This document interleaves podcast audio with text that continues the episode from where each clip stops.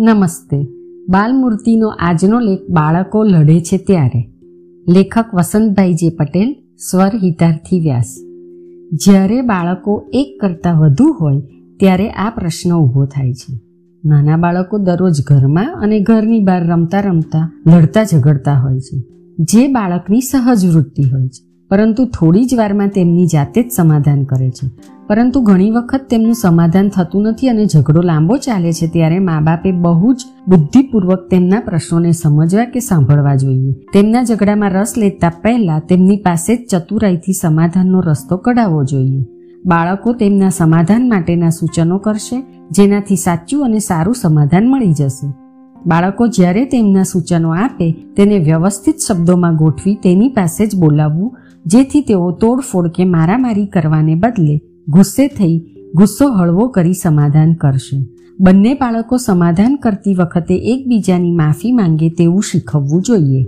બંનેને શાંતિથી બોલવાની સૂચનાઓ અને એકબીજાની પ્રવૃત્તિઓમાં દખલ નહીં કરવી કે એકબીજાની વસ્તુઓ લેવી નહીં તેવી સૂચનાઓ આપવી જોઈએ, જેથી તેમના વર્તન અને વ્યવહારમાં ફેર પડે. ઘણા બાળકો વચ્ચે વારંવાર ઝઘડા ચાલ્યા જ કરે, એકબીજાનું માન અપમાન કરે, ગમે તેમ બોલે, ગાળો બોલે, એકબીજાની વસ્તુઓ તોડી ફોડી નાખે, ત્યારે મા બાપની ફરજ થાય છે કે થોડા કડકાઈ ભર્યા શબ્દો વડે સતત તેમની પ્રવૃત્તિ પર ધ્યાન રાખી તેમના વર્તનમાં ફેરફાર લાવવો જોઈએ. બંનેના રમવાના, ભણવાના, ટીવી જોવાના સમય એક રાખવા અને અલગ બેસાડવા.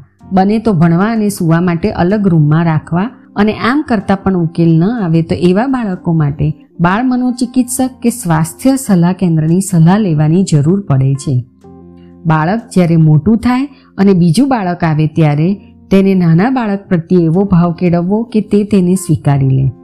તમે નાના બાળકની કેમ કાળજી રાખો છો? તે તેને શીખવો, પરંતુ શરૂઆતમાં સંપૂર્ણ કાળજી રાખશો માતા જ્યારે ઘરની બહાર કામ કરતી હોય, તો નાના બાળકની કાળજી રાખવા માર્ગદર્શન આપો. સાથે તેના પ્રત્યે પણ સમય ફાળવો. તેને એમ ન લાગવું જોઈએ કે ભાઈના લીધે મને કોઈ પૂછતું નથી. તેને પૂરતો પ્રેમ આપો અને તે એક ઘરનો જવાબદાર વ્યક્તિ છે, તેવું જ મહત્વ આપો. આભાર.